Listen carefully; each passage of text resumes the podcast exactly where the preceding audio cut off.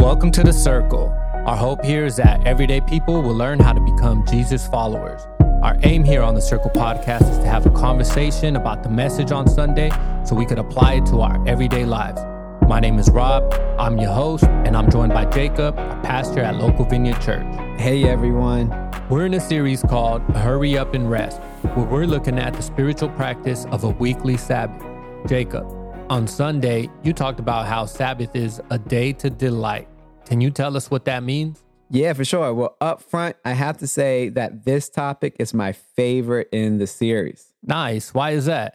Because before I started to regularly practice spiritual disciplines, honestly, I thought spiritual disciplines were for sad, somber people who did not want to take on life. They rather be in their prayer closets all day instead of being in the world and making a real difference. But, you know, once I started to practice spiritual disciplines, I discovered that these practices led to joy. So you're saying once you started to regularly practice spiritual disciplines, you began to experience tangible joy in your life? Yeah, for sure. And it took time. It wasn't instant, but peace and joy started to become a result of spiritual disciplines. Ah, okay. So intentional time with God leads to peace and joy. I like that. So, what does it look like to delight? Well, first, let's break down joy. Joy comes in three forms joy is a feeling, joy is a condition, and joy is a challenge. Okay, let's start with the first one and unravel what joy as a feeling means. I think most of us can relate to joy as a feeling. For example,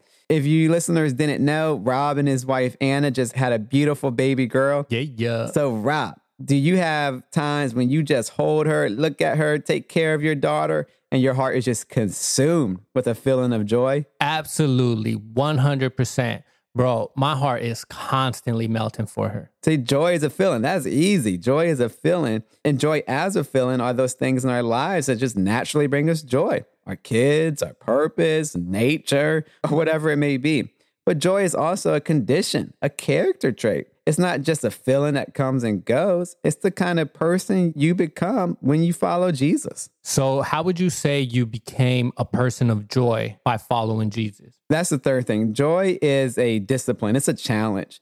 Just like you have to hit the gym or run or walk to keep your body healthy, you have to train yourself to be joyful. And that's where delight comes in. Okay, cool. Can you just break that down for us a little bit more? Yeah, so here you go. I'm going to get all scientific on us. Neuroscientists say our brains are drawn to negativity over positivity at a rate of 14 to 1, meaning we think about something negative 14 times before one positive thought comes in. What? Yeah, that's a lot of negative thoughts. So we have to be intentional about choosing joy and choosing things that bring us delight. Yeah, that's deep, man. It makes me think of what the Apostle Paul says if anything is excellent or praiseworthy, think about such things. Absolutely. So during the Sabbath, it's a time to strategically think about and do things that bring you delight. Can you give us a few practical examples of that? Yeah, for sure.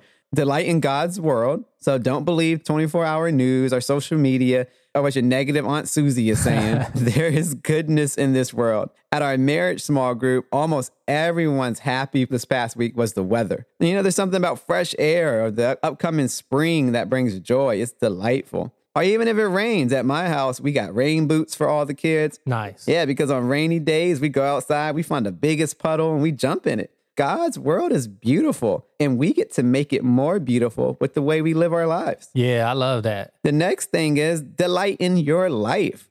Jesus said to love your neighbor as yourself. Here's the problem with that we don't even know how to love ourselves. I mean, I encourage people to practice gratitude by intentionally stopping and thanking God out loud for the blessings in their lives, or by keeping a thankfulness journal. It is so easy to complain. Anyone can complain about life.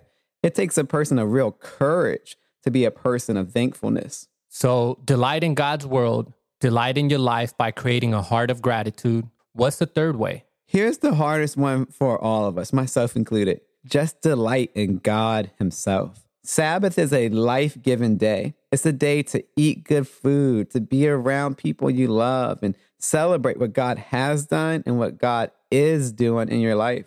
Simply just stop, rest, and delight in God Be a person that chooses joy. Yeah, I feel that. So, is there anything else that you want to add? Yeah, one last thing. Don't make Sabbath complicated. If you're doing a 24 hour Sabbath, a family dinner, or a designated time, put the distractions aside and just focus on the goodness of God. Delight in Him, enjoy God, and what you'll discover is He delights in you. That was awesome. Well, thank you for joining us on The Circle. If you have any other questions about Sabbath, feel free to text Jacob at 757 813 4314. He would love to share his heart for Sabbath with you. And we'll see you here next week for the Local Vineyards Circle Podcast.